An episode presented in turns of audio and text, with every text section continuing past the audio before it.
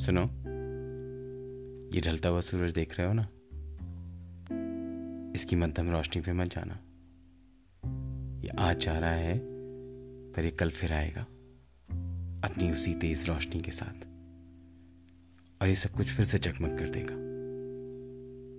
तो तुम भी क्यों घबराते हो? तुम्हारा भी तो कल आएगा।